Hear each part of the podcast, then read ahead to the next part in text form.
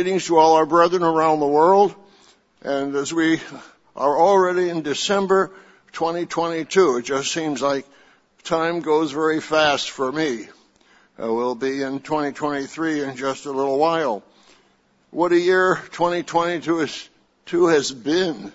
Uh, you'll get a summary of that in Mr. Weston's January 1st telecast, actually on January uh, 1st, that Sunday, with these telecasts, uh, 2023 in Bible prophecy. And of course, he summarizes uh, what happened within 2022. Now, on November 15th, a historic event uh, happened. I know some of our ministers know what, but how many of you know what was the historic event that occurred on November 15th, 2022? Okay, I think, uh, what, we have about five or six hands out of a couple hundred. You know, the greatest event, historic event since the Noah's flood. What happened on November 15th, 2022? The United Nations pronounced it as the day the world population reached 8 billion people. Now you begin to think the white throne judgment when most of those 8 billion people will be in the white throne judgment. And uh, where, where, where will they live? Of course, we saw in the behind the work video that the Sahara desert is about the size of the United States. So I think we'll find space for those six, uh, eight billion people. Uh, Mr. Wally Smith did research in trying to figure out how many people have ever lived on planet Earth. And uh, one of the research results was 60 billion people. So you can imagine 60 billion people coming from the white throne judgment that we will have a thousand years prepare for them. If you think about housing, clothing, uh, and everything else in preparation for the white throne judgment. But that was a historic event that took place. And now we're headed towards 2023 on the Roman calendar. And the U.S. midterm elections took place November 8th with Democrats apparently taking control of the Senate and Republicans taking control of the House of Representatives. But Congress, whether Republicans or Democrats are in charge, Congress continues to promote immorality. As you know, the news headlines here, Senate advanced bipartisan same-sex marriage bill. That was from the, the uh, Charlotte Observer headline regarding uh, what the bipartisan bill of the uh, of the Congress. As it said, the legal protection in landmark 2015 Supreme Court ruling that made such a uh, union in constitutional right. So here we continue with immorality. The U.S. continues continues to promote immorality, and 67% of Americans uh, support uh, 60 uh, same-sex marriage. But there's good news. As we see all the terrible things happen, we know we're coming closer to the second coming of Jesus Christ. And we will change from mortal to immortal and enjoy the return of a King of Kings and Lord of Lords. But God has called us to become watchmen. And you know the sevenfold commission that Dr. Meredith outlined for the church. Commission number two, preach the end time prophecies and the Ezekiel warning to the Israelite peoples. So you want to turn to Ezekiel uh, 33 and verse 7. You know, Ezekiel, the third chapter and Ezekiel 33 give us the responsibility of the watchman. Ezekiel 33 and verse 7. So you, son of man, I have made you a watchman for the house of Israel. Therefore you shall hear a word from my mouth and warn them from me. So that is our responsibility. And you realize that we need to be watching. So we in, individually are responsible to be watching. Mr. Strain's uh, sermon last week was three lessons from Joshua. His lesson number three was, we individually are responsible for doing the work. So we think of the church as doing the work, that is the leadership, and yet Mr. Strain was pointing out our individual responsibilities in doing the work. In the same way, we have individual responsibilities of watching. We all need to be watchmen, watch women, and watch children. And uh, perhaps our children can be watching world news with the guidance of their parents and to become watch children as well as watchmen and watch women. Matthew 24:42. I won't turn to these. I'll just read these to you. Matthew 24:42. Watch therefore, for you do not know what hour your Lord is coming.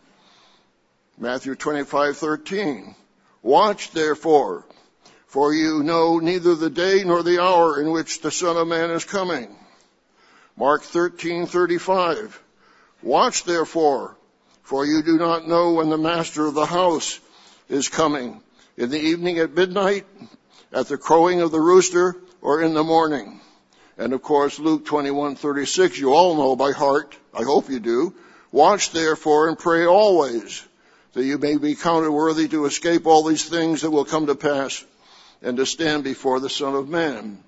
Know, sometimes we emphasize the matter of escape, but we also need to emphasize the matter of stand before the Son of Man.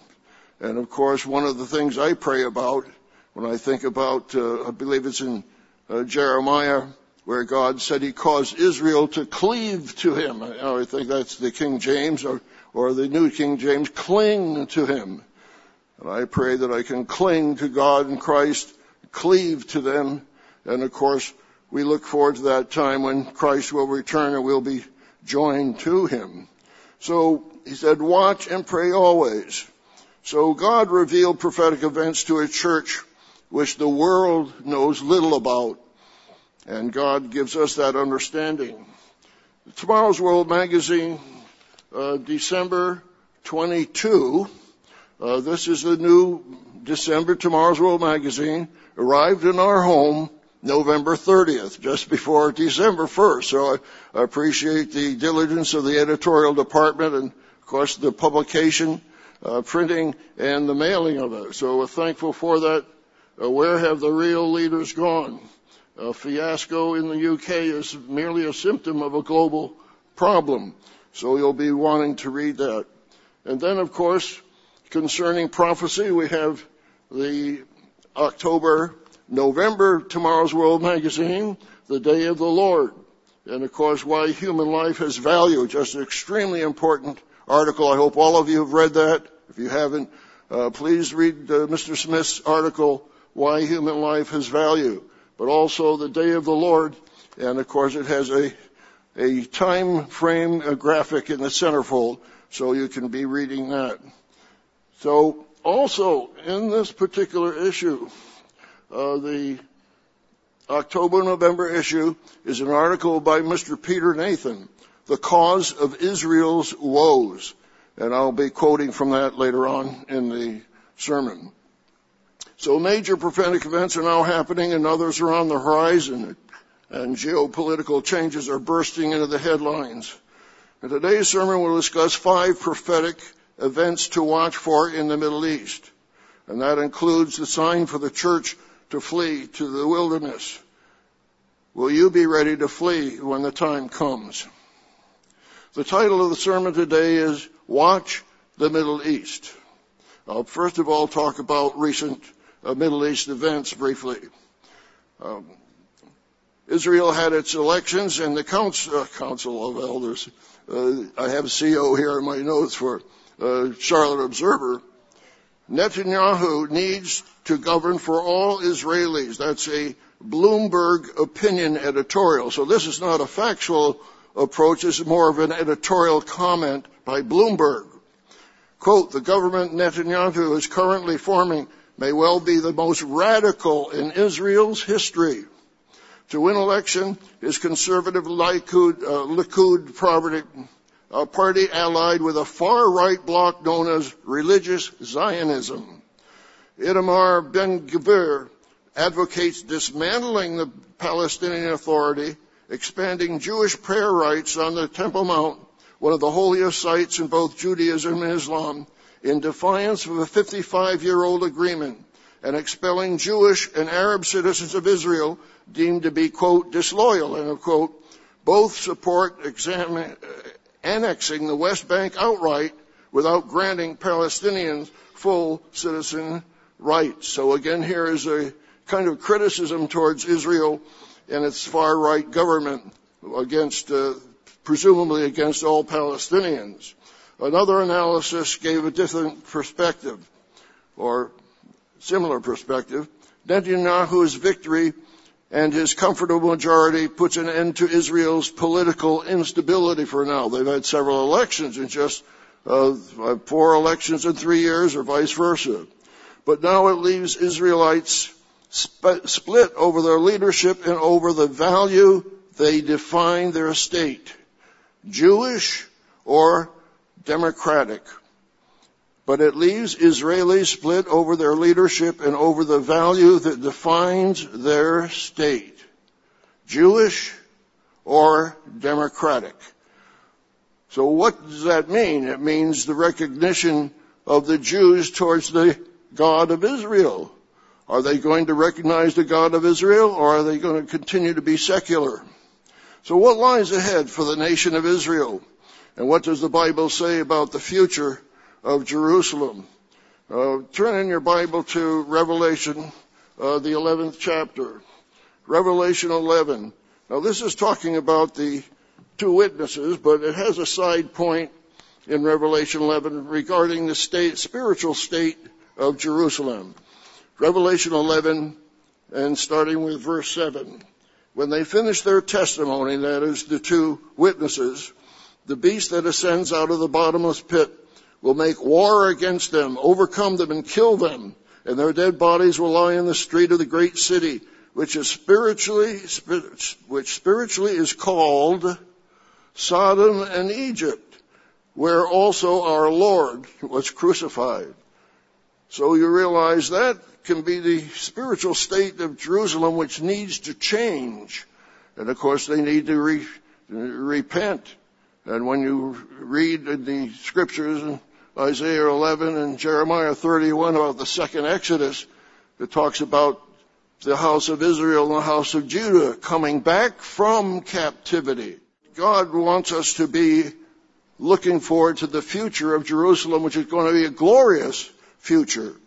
In fact, we have a Tomorrow's World telecast on January 8th coming up, uh, telecast number 700. Coming soon, Jerusalem, capital of the Middle East. And uh, we need, of course, be watching for the events surrounding Jerusalem and the Middle East. But we look forward to the millennial fulfillment as we observe during the Feast of Tabernacles, uh, the joy of Jerusalem being the capital of the world with Jesus Christ ruling from there. So uh, let me ask you, what is your connection to Jerusalem? Do you personally identify with Jerusalem? Our future identity is with Jerusalem. And turn to Revelation 3 and verse 12. Revelation 3 and verse 12. This is talking about Philadelphians.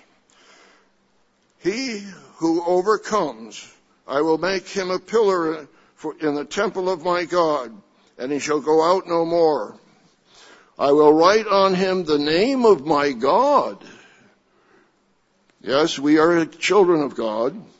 And the name of the city of my God, the new Jerusalem which comes down out of heaven from my God, and I will write on him my new name.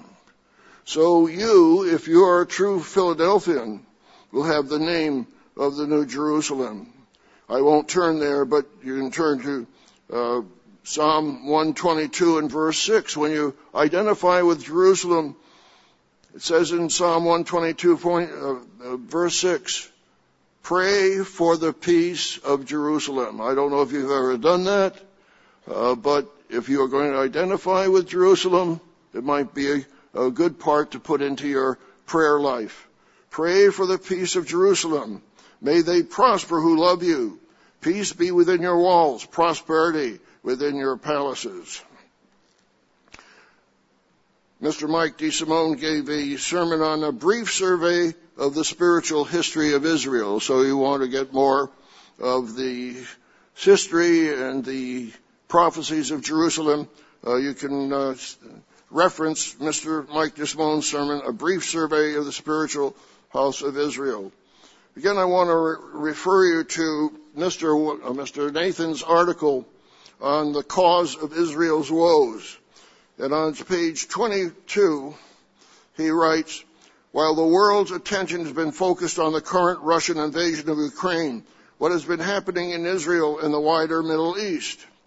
Concerning Israel's declaration of independence, Mr. Nathan writes, quote, Yet missing from the declaration was any language based on the original covenant under which the land had been given to modern Israel, Israel's forebears. Ultimately, it was a secular document with a nod to Orthodox community the Declaration of uh, Independence for Israel did not refer to God. Interestingly enough, the U.S. Declaration of Independence did. Mr. Nathan continues, Israel faces continuing pressures from its enemies, especially those funded by Iran. Its foes want to see Israel destroyed. That battle will continue until Israel recognizes its need for a covenant relationship with God. So the question is, what is the cause of Israel's woes? Mr. Nathan writes, that battle will continue until Israel recognizes its need for a covenant relationship with God. And so, as we saw before, one of the analysis was, are they going to choose to be Jewish? Meaning, recognizing their relationship with God or democratic. And that was a similar question that the United States faced when it was declaring its independence. And are we going to exclude God from our, our form of government? And the article I wrote some years ago on Thanksgiving and our national purpose, I wrote, consider God's warning. And he, and this is quoting Deuteronomy 8 verses 10 through 11 when we think of our national purpose. When you have eaten and are full, Deuteronomy 8 verse 10, then you shall bless the Lord your God for all the good land which he has given you. Beware, beware that you do not forget the Lord your God by not keeping his commandments, his judgments, and his statutes, which I command you today. So we know our nation has not been heeding that warning individually and nationally and our national sins are producing national penalties. But President Abraham Lincoln recognized our, rec- our relationship with God nationally. He stated, and called a national day of fasting. Now, would any of our leaders do that today? Again, we have the uh, December issue. Where have the real leaders gone? Uh, President Lincoln was a leader and he called a national day of fasting on April 30th, 1863. And he stated, it is the duty of nations as the will of men to own their dependence upon the overpowering power of God. It's the duty of nations. How many leaders around the world have that same sentiment and that same reality? It is the duty of nations as well as of men to own their dependence upon the overruling power of God. Abraham Lincoln was connected the nation to God and to recognize the sublime truth announced in the Holy Scriptures, even referring to the Bible. To recognize the sublime truth announced in the Holy Scriptures and proven by all history that those nations only are blessed whose God is the Lord. End of quote. What an amazing statement by Abraham Lincoln. He acknowledged God was a true source of blessings, but our national purpose must include an acknowledgement of the Creator. Notice what the Apostle James wrote, of course, in James 1:17. Every good and perfect gift comes down from above and comes down from the Father of lights, in whom there is no variation or shadow of turning. So we understand anything that good thing we enjoy in life we give credit to God for that. And Abraham Lincoln reminded the American people of the source of their blessings. The United States Declaration of Independence, interestingly enough, mentioned God three times. The laws of nature and of nature's God, number one. Number two, they are endowed by their creator with certain unalienable rights. And the last paragraph says of the U.S. Declaration of Independence, with a firm reliance on the protection of divine providence. Of course, the national constitution did not mention God, although some say, well, it, had Anno Domini, uh, 1778 or whatever the date was. Uh, but no, just as Israel decided to become a secular state, so the United States decided to be secular and not acknowledge God in its constitution. But yet individually all 50 states of the United States mention God in their state constitution. The North Carolina Constitution states as follows. For North Carolina, we the people of the state of North Carolina, grateful to Almighty God and sovereign ruler of nations for the preservation of the American Union and the existence of our civil, political, and religious liberties and acknowledging our dependence upon Him for the continuance of those blessings to us and our posterity, due for the more certain security thereof and for the better government of the state ordained and established this Constitution. So it's amazing that North Carolina recognized that our liberties and our blessings come from Almighty God. But what is happening now to our nation and to our states I won't turn there, but part of the answer is in Hosea 4 and verse 6. My people are destroyed for lack of knowledge. Because you have rejected knowledge, I also will reject you from being priest for me. Because you have forgotten the law of your God, I will also forget your children. Yes, we realize that our nation is rejecting God, rejecting the source of understanding even the Bible and the revelation from God and choosing immorality instead.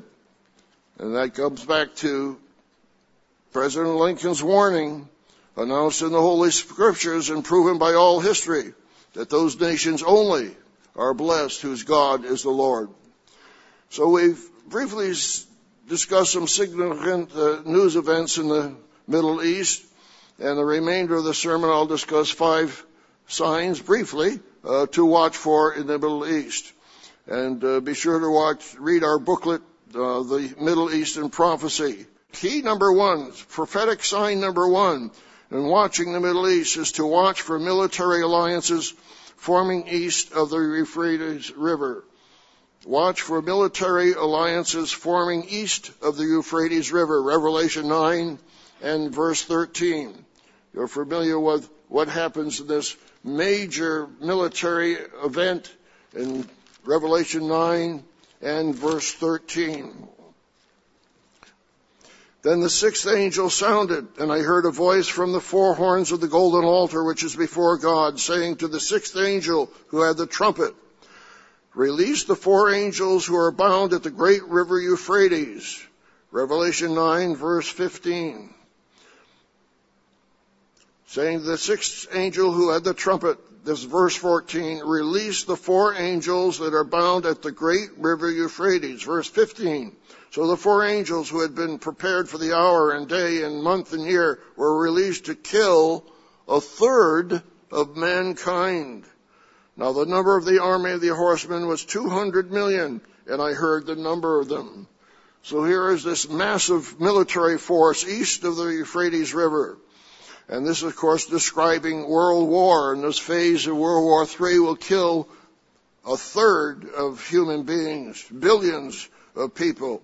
And of course, Jesus said, unless those days were shortened, no flesh would be saved. So what nations are east of the Euphrates River? You know, when we were teaching at Ambassador College years ago, uh, one of the common weaknesses of students was geographic ignorance. You know, we had to have, we have classes on geography and so forth. And uh, I think the, the problem still faces us today, even for adults, to have understand, to look at maps and look at the geographic significance. So what nations are east of the Euphrates River? You look on any map and you'll see Iran, India, China, and Russia. And of course, you're going to have an army of 200 million people to form in that area and march to the Euphrates River and across it to the valley of Jezreel near Megiddo. One of the population estimates for 2023 is that India will surpass China in population. Of course, they're about 1.3 billion uh, right now. So even the two nations together, about 2.6 billion people out of the 8 billion people on the face of the earth. So consider this report from Business Insider. China is taking steps to strengthen its military force. China's economy is the second largest in the world, and it's on the path to overtake the United States in absolute GDP by 2030 giving China the ability to spend far more resources on its military than in previous decades. From 1996 to 2015, China increased its military spending by 620%. China's military power may surpass the United States faster than you think. That's from business, business Insider. And recently, uh, you probably read the newspaper recently that China sent three astronauts up to their space station, where they already have three astronauts, so they're going to be a little crowded for a week with six astronauts, and then the previous three astronauts will come back to Earth, and the new astronauts will be up there for another six months. So even China is expanding into face, into space, and you know uh, that that seems to be on the surface something uh, scientific for investigation for the welfare of humanity, but you know behind the scenes there are space wars and space military being considered. The world ahead that you have, and you get news and prophecy in your email, and this is from uh, November 17th, 2022. The world ahead, India, Russia ties are growing. India is one of the few nations in the world that did not criticize Russia's military actions in the Ukraine. In their fifth meeting together this year, the foreign ministers from India and Russia discussed closer trade ties and cooperation in the areas of space travel and nuclear energy. The prophecies of scripture indicate the rise of a massive war-making power east of the Holy Land at the end of the age, Revelation 9 verses 11 through 19. This army will likely consist of forces mustered by several large and powerful nations. Russia, India, China could be sources for those future troops. We see the bonds between these nations growing tighter. And that's, and the article continues, that is the World Ahead article, India Russia ties are growing with this statement. To understand the significance of this growing relationship between kings from the East, be sure to read five prophetic signs for the Middle East. And that's basically the sermon I'm giving you is five prophetic signs for the Middle East. So you can read that article and you'll have the summary of the sermon, basically. But also I will recommend that you uh, access Mr. Mike DeSimone's sermon, Seven Prophetic Milestones. You can get that, of course, on memberslcg.org. Uh, seven prophetic milestones that was given May 21st, uh, May 22nd, uh, 2021. So now we see the European Union and later the Roman Empire has prophesied to intervene on uh, Israel's behalf. And uh, of course, they will again control Jerusalem later on. We'll comment, comment on that later on. So sign number one is watch for military alliances forming east of the Euphrates. The beast power, of course, is going to be on growing, and we know that the United uh, Europe, uh, with uh, headquarters in Brussels, Belgium, as we'll be developing all three dimensions, military, economic, and political in times come. And uh, as we've seen written and in the article here on leadership, we'll, of course, it emphasizes we have so many time in times of great d- disaster and trouble.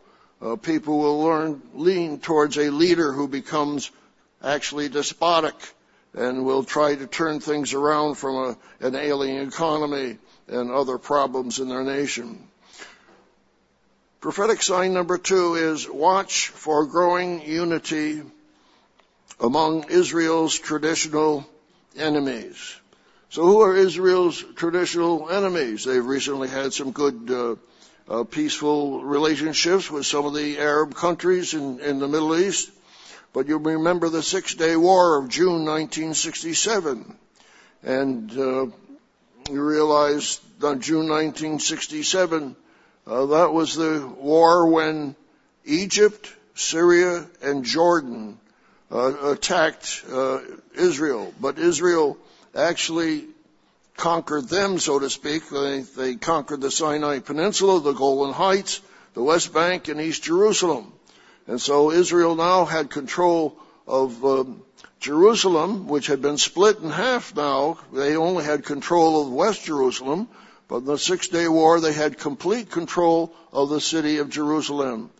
And of course, that's the time when I started praying for my special desires of my heart. Psalm 37:4 that I could go to Jerusalem. So that was uh, uh, finally uh, answered in 17 years later. But anyway, um, Jerusalem became a united city then in 1967, June 1967, after the Six Day War. But after that, six years later, there was the Yom Kippur War. And again, they were invaded by Egypt and Syria. And yet, uh, they came, finally came to a peaceful uh, decision. You realize what is the enemies and who are the enemies of Israel. They're continuing to have the conflict between the Palestinians and the Israelis. And surprisingly, even in the United States, uh, perhaps Israel's strongest and most generous allies' voices are increasingly calling on Israel to remove restrictions on Palestinians and to give greater autonomy to a Palestinian authority. And the BDS movement against Israel is growing so, source of controversy among those critical of Israeli policies. So here in the United States, BDS is actually attacking Israel. How many of you know what BDS is? You see your hands. Maybe I don't see. Okay, I don't see hands. Okay, maybe there must be someone here who know, knows what BDS. Okay, thank you. anyway, uh, that's mentioned here. If you had read Mr. Nathan's article on the cause of Israel's rose, you would know what BDS is. It is boycott, divest, and sanction. It's a movement of growing against Israel. Uh, it's a here even in United States universities, uh, states, and churches uh, are against Israel. Uh, boycott, divestment, and sanctions. I'll just read from Mr. Nathan's article. Boycott, divestment, and sanctions. BDS is a program currently waged against Israel to end international support for Israel's oppression of Palestinians and pressure Israel to comply with international law, end of quote. So drawing on activist lessons from opposing South African apartheid in 1980s, BDS has gained support from many U.S. campuses and churches. It has also been supported by many progressive Jewish groups, surprisingly, in the U.S., and even finds a voice in the U.S. Congress. In Britain, the Methodist Church has voted to continue support for BDS. Essentially, and certainly in its extreme, BDS activists are straightforward expression of anti-Zionism, opposition even to the existence of the state of Israel. With enemies like that, what about your friends at home? Uh, writes Mr. Peter Nathan. That's page 21 on his article. You might turn to, to Psalm 53. Who are Israel's enemies? And what does the Bible prophesy? Psalm 83. Psalm 83 verse 1. Do not keep silent, O God. Do not hold your peace and do not be still, O God. For behold, your enemies make a tumult and those who hate you have lifted up their head. They have taken crafty counsel against your people and consulted together against your sheltered ones. Notice verse 4. They have said, Come and let them, let us cut them off from being a nation, that the name of Israel may be remembered no more. Now these are Israel's enemies. They say we just want to destroy Israel. And they've made that statement publicly. Verse 5. For they have consulted together with one, one consult, one con, uh, con, consent. They form a confederacy against you.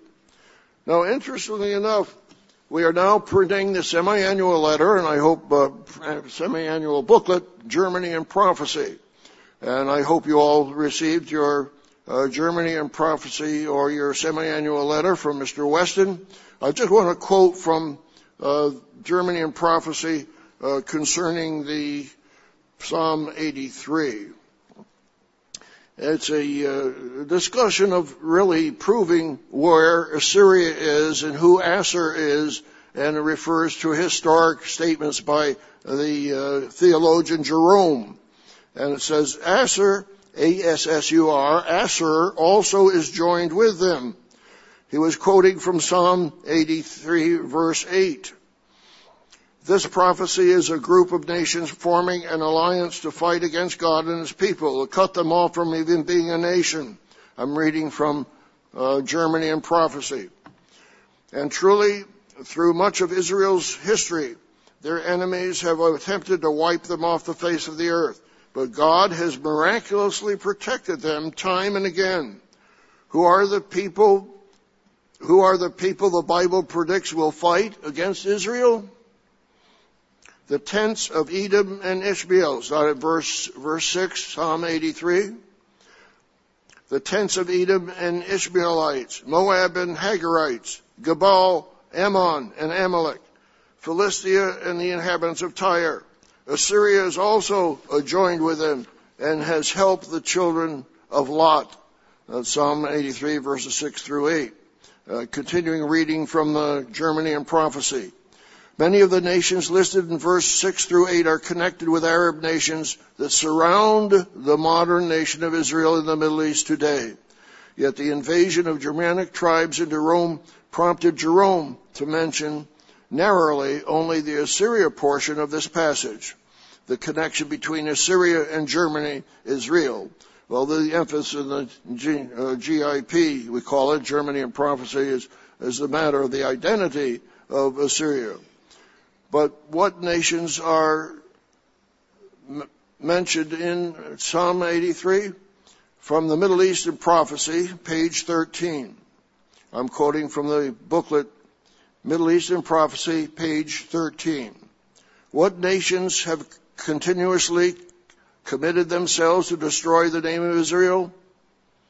In July of 1968, Palestinian leaders signed the quote, Palestinian National Charter, end of quote, which called for the destruction of the state of Israel. As Psalm 83 indicates, Assyria, identified as modern day Germany, will be joined by the end time confederacy of Arab nations. Look on your Bible map for the ancient locations of Moab, Ammon, and Edom mentioned in Psalm 83 nations that are prominently mentioned in Daniel's end time prophecy. These are the Muslim nations, peoples of the Middle East. So that's from uh, page 13 of the Middle East in prophecy. So prophetic sign number two is watch for growing unity among Israel's traditional enemies. Sign number three is watch for international attempts to control Jerusalem. Uh, Bible prophecy warns us and tells us the, it will be the focus of international conflicts. To the Jews, Jerusalem, of course, is the city of the great prophets. And to the Jews, it's a, the, their major city. But for the Muslims, it is the third most uh, holy city in Islam after the cities of Mecca and Medina. And the Mosque of Omar is, or the Dome of the Rock is dominates the Temple Mount and it is called Al-Haram Al-Sharif, which means the noble sanctuary. And it's believed to be the place where Mo- Mohammed uh, went with his horse up to heaven. And uh, of course, my wife and I have uh, been there at the Dome of the Rock, and uh, some of you have been as well. And there's one little section inside the Dome of the Rock where you put your hand in this little place, and it's supposed to be the footprint of the horse from which Mohammed went up to went up to heaven. But it's a very holy place, and it's of course very controversial in terms of will the Israelis be able to pray on the Temple Mount? They've certainly attempted to. And uh, will they be able to sacrifice on the Temple Mount? That will be very controversial in the future. But take another look at uh, we, what is happening in the Middle East and, and, and in Jerusalem, and in particularly the Temple Mount. Will there be international control of Jerusalem? Who, what forces want international control of Jerusalem? Roman Catholic Pope Francis in July of 2018 stated, quote, we look to Jerusalem, a city for all peoples, a unique and sacred city for Christians, Jews, and Muslims from all over the world, whose identity and vocation must be preserved beyond the various disputes and tensions, and whose status quo demands to be respected as decided by the international community and repeatedly requested by Christian communities of the Holy Land. Only a negotiated solution between Israelis and Palestinians, firmly desired and favored by the community of nations, can lead to a stable and lasting peace and ensure the coexistence of two states for two people. That's Jerusalem, a city for all from the Vatican News, uh, March 30th, 2019. So Jerusalem will not be controlled by the Israelis. And of course, you're familiar with that, but turn in your Bible to Revelation, uh, the 11th chapter. We've referred to that already. Revelation, the 11th chapter. Revelation in verse 1. Revelation 11, verse 1. Uh, John, the author, says, Then I was given a reed by a measuring rod. And the angel stood saying, Rise and measure the temple of God, the altar, and those who worship there but leave out the court which is outside the temple and do not measure it, for it has been given to the Gentiles, and they will tread the holy city underfoot for 42 months. And I will give power to my two witnesses, and they will prophesy 1,260 days, clothed in sackcloth. So it was going to be given to the Gentiles. The city will be trodden down by the Gentiles for 42 months. And so we realize, yes, the, it says, until the times of the Gentiles are fulfilled. And I hope you've read the article, The Dangerous Times of the Gentiles, which we've had, um, published in Tomorrow's World magazine already. And so you, you realize that for three and a half years, uh, the two witnesses will contend with the Gentile force that dominates the city of Jerusalem.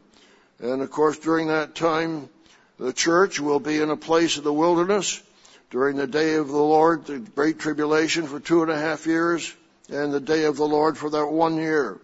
So, key number three, prophetic sign number three is watch for international attempts to control Jerusalem. Prophetic sign number four, watch for animal sacrifices by the Jews in Jerusalem. And when will that be? When will the sacrifices begin? So remember, the key sign that identifies our fleeing to the wilderness as a major milestone is Matthew 24, 15.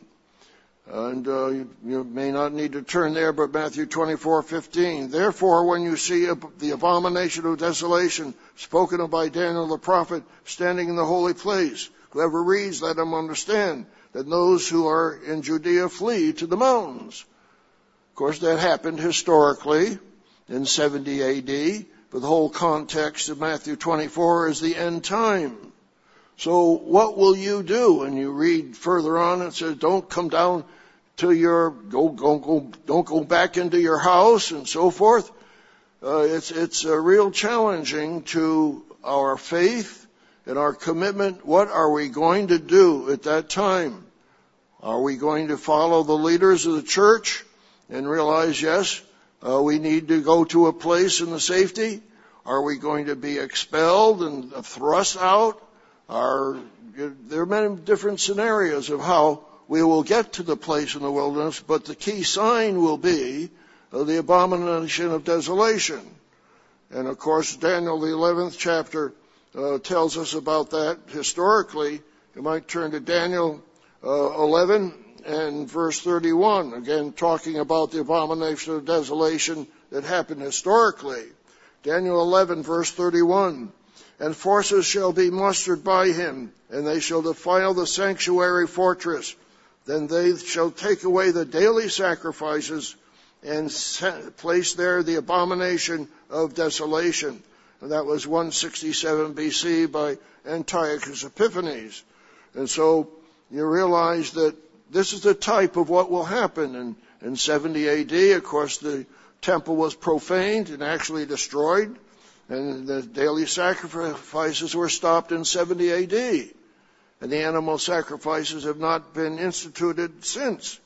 But of course, the Third Temple Institute has been uh, preparing for decades now with uh, temple uh, accoutrements, the instruments, the uh, priestly garments, uh, and they are really zealously preparing for that. And of course, in Daniel 11, verse, Daniel 12 and verse 11. Daniel 12 verse 11. And from the time that the daily sacrifice is taken away and the abomination of desolation is set up, there shall be 1,290 days. So we know that the 1260 days of the great tribulation and day of the Lord, we have 30 days before that with the abomination of desolation where the church will have 30 days to flee to the place in the wilderness. And so as Christians, we have to be alert to the end time abomination of desolation. And, and you can read more about that in 2 Thessalonians 2 and verse 3. I'll just read that. 2 Thessalonians 2 verse 3. Let no one deceive you by any means, for that day will not come unless the falling away comes first, or the rebellion will come first, as one of the other translations have it. And the man of sin is revealed, the son of perdition who opposes and exalts himself above all that is called God or that is worship, so that he sits in as God in the temple of God, showing himself that he is God. You talk about an abomination of desolation. Of course, that stops the sacrifices but also you have another description in Revelation 13:13 that this false prophet will call down fire from heaven and millions and perhaps billions of people will be deceived at that time. And so we know if the sacrifices are start, stopped, they must be started. But some believe that a temple has to be rebuilt before the sacrifices uh, start. Well, you turn to Ezra, of course, the third chapter, you find out that when the exiles came back from Babylon to Israel and to start to build the second temple, they laid the foundation. And I'll just read that to you. They began sacrifices. But was there a temple? Ezra 3 and verse 8. Now in the second month of the second year of the coming to the house of God in Jerusalem, uh, this is around 536 BC, there was no building as yet, but the returning Jewish exiles referred to the holy place as the house of God even though there was no building uh, that had been constructed. But they did have an altar, and they did begin sacrificing. And they called the place the house of God, even though there wasn't a physical building as such. So sign number four is watch for animal sacrifices in Jerusalem. Well, I actually need, need to mention a couple more things uh, regarding that. And uh, some of you know you've been watching the news, and of course our news and prophecy uh, stated in the uh, June 28th, 21 News and Prophecy. According to the Old Testament, a red heifer is required to purify the altar of sacrifices in Jerusalem.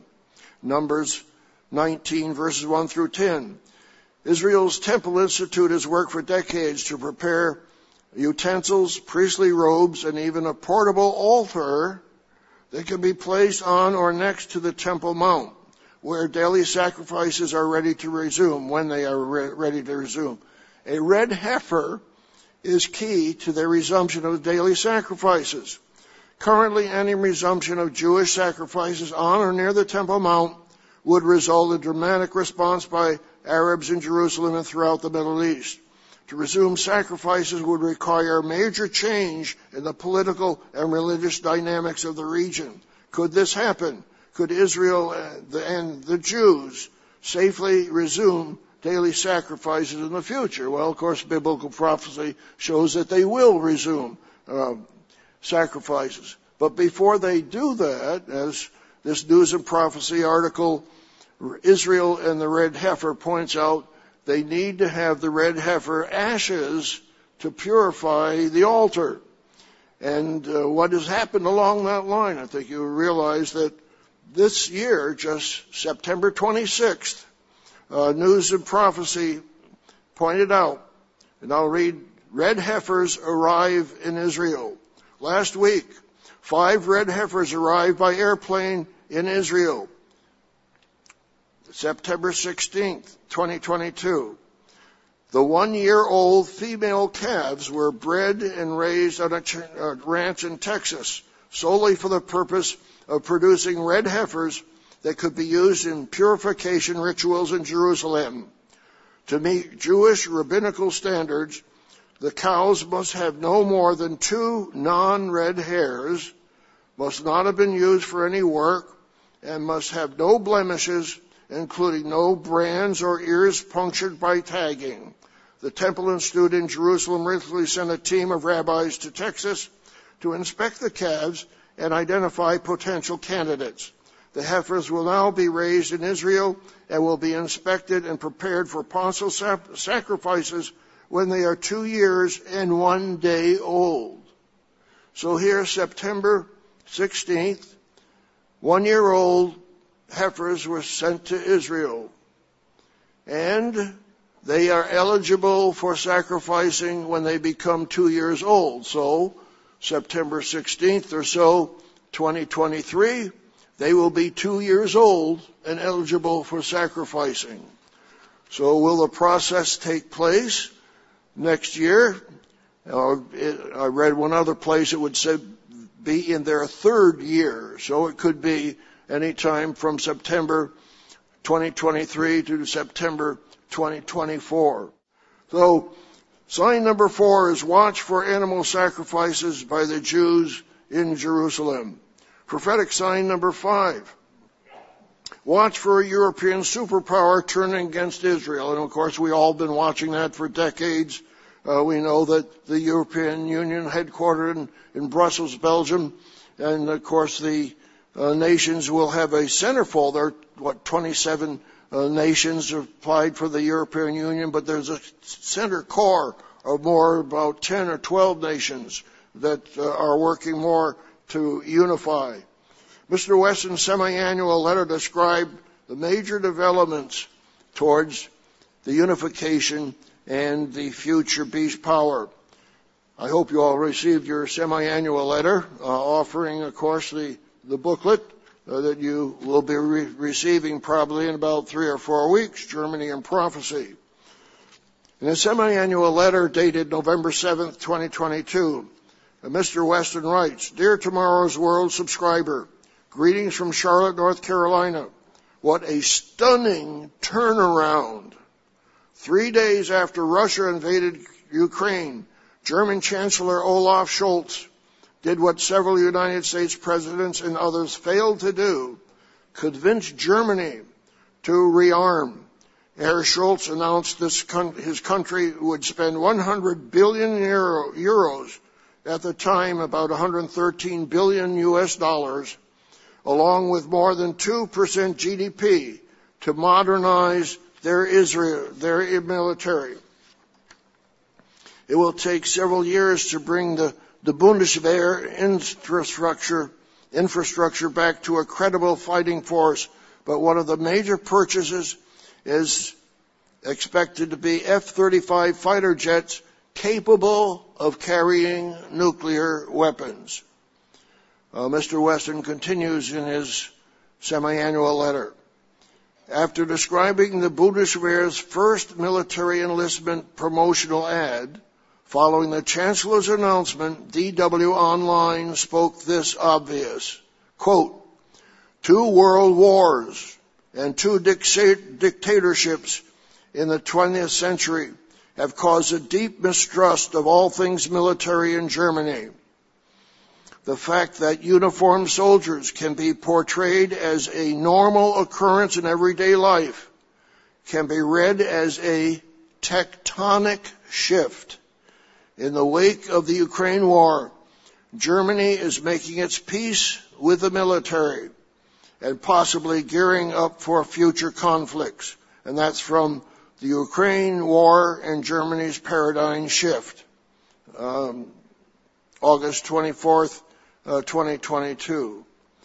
So the coming beast power and Revelation will ex- exercise great military power. We already read, uh, no, we did not read that. Revelation 13. Uh, turn to Revelation 13 and verse 1. And we'll read about the power of the beast power in this particular section of Revelation 13.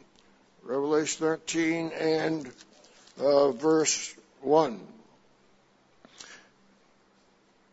The apostle John writes, Then I stood on the sand of the sea and I saw a beast rising up out of the sea having seven heads and ten horns, and on his horns ten crowns, and on his heads a blasphemous name.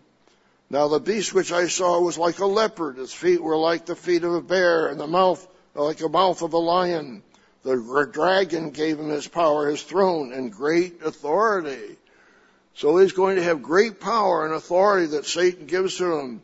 And I saw one of the heads of it had been mortally wounded, and his deadly wound was healed.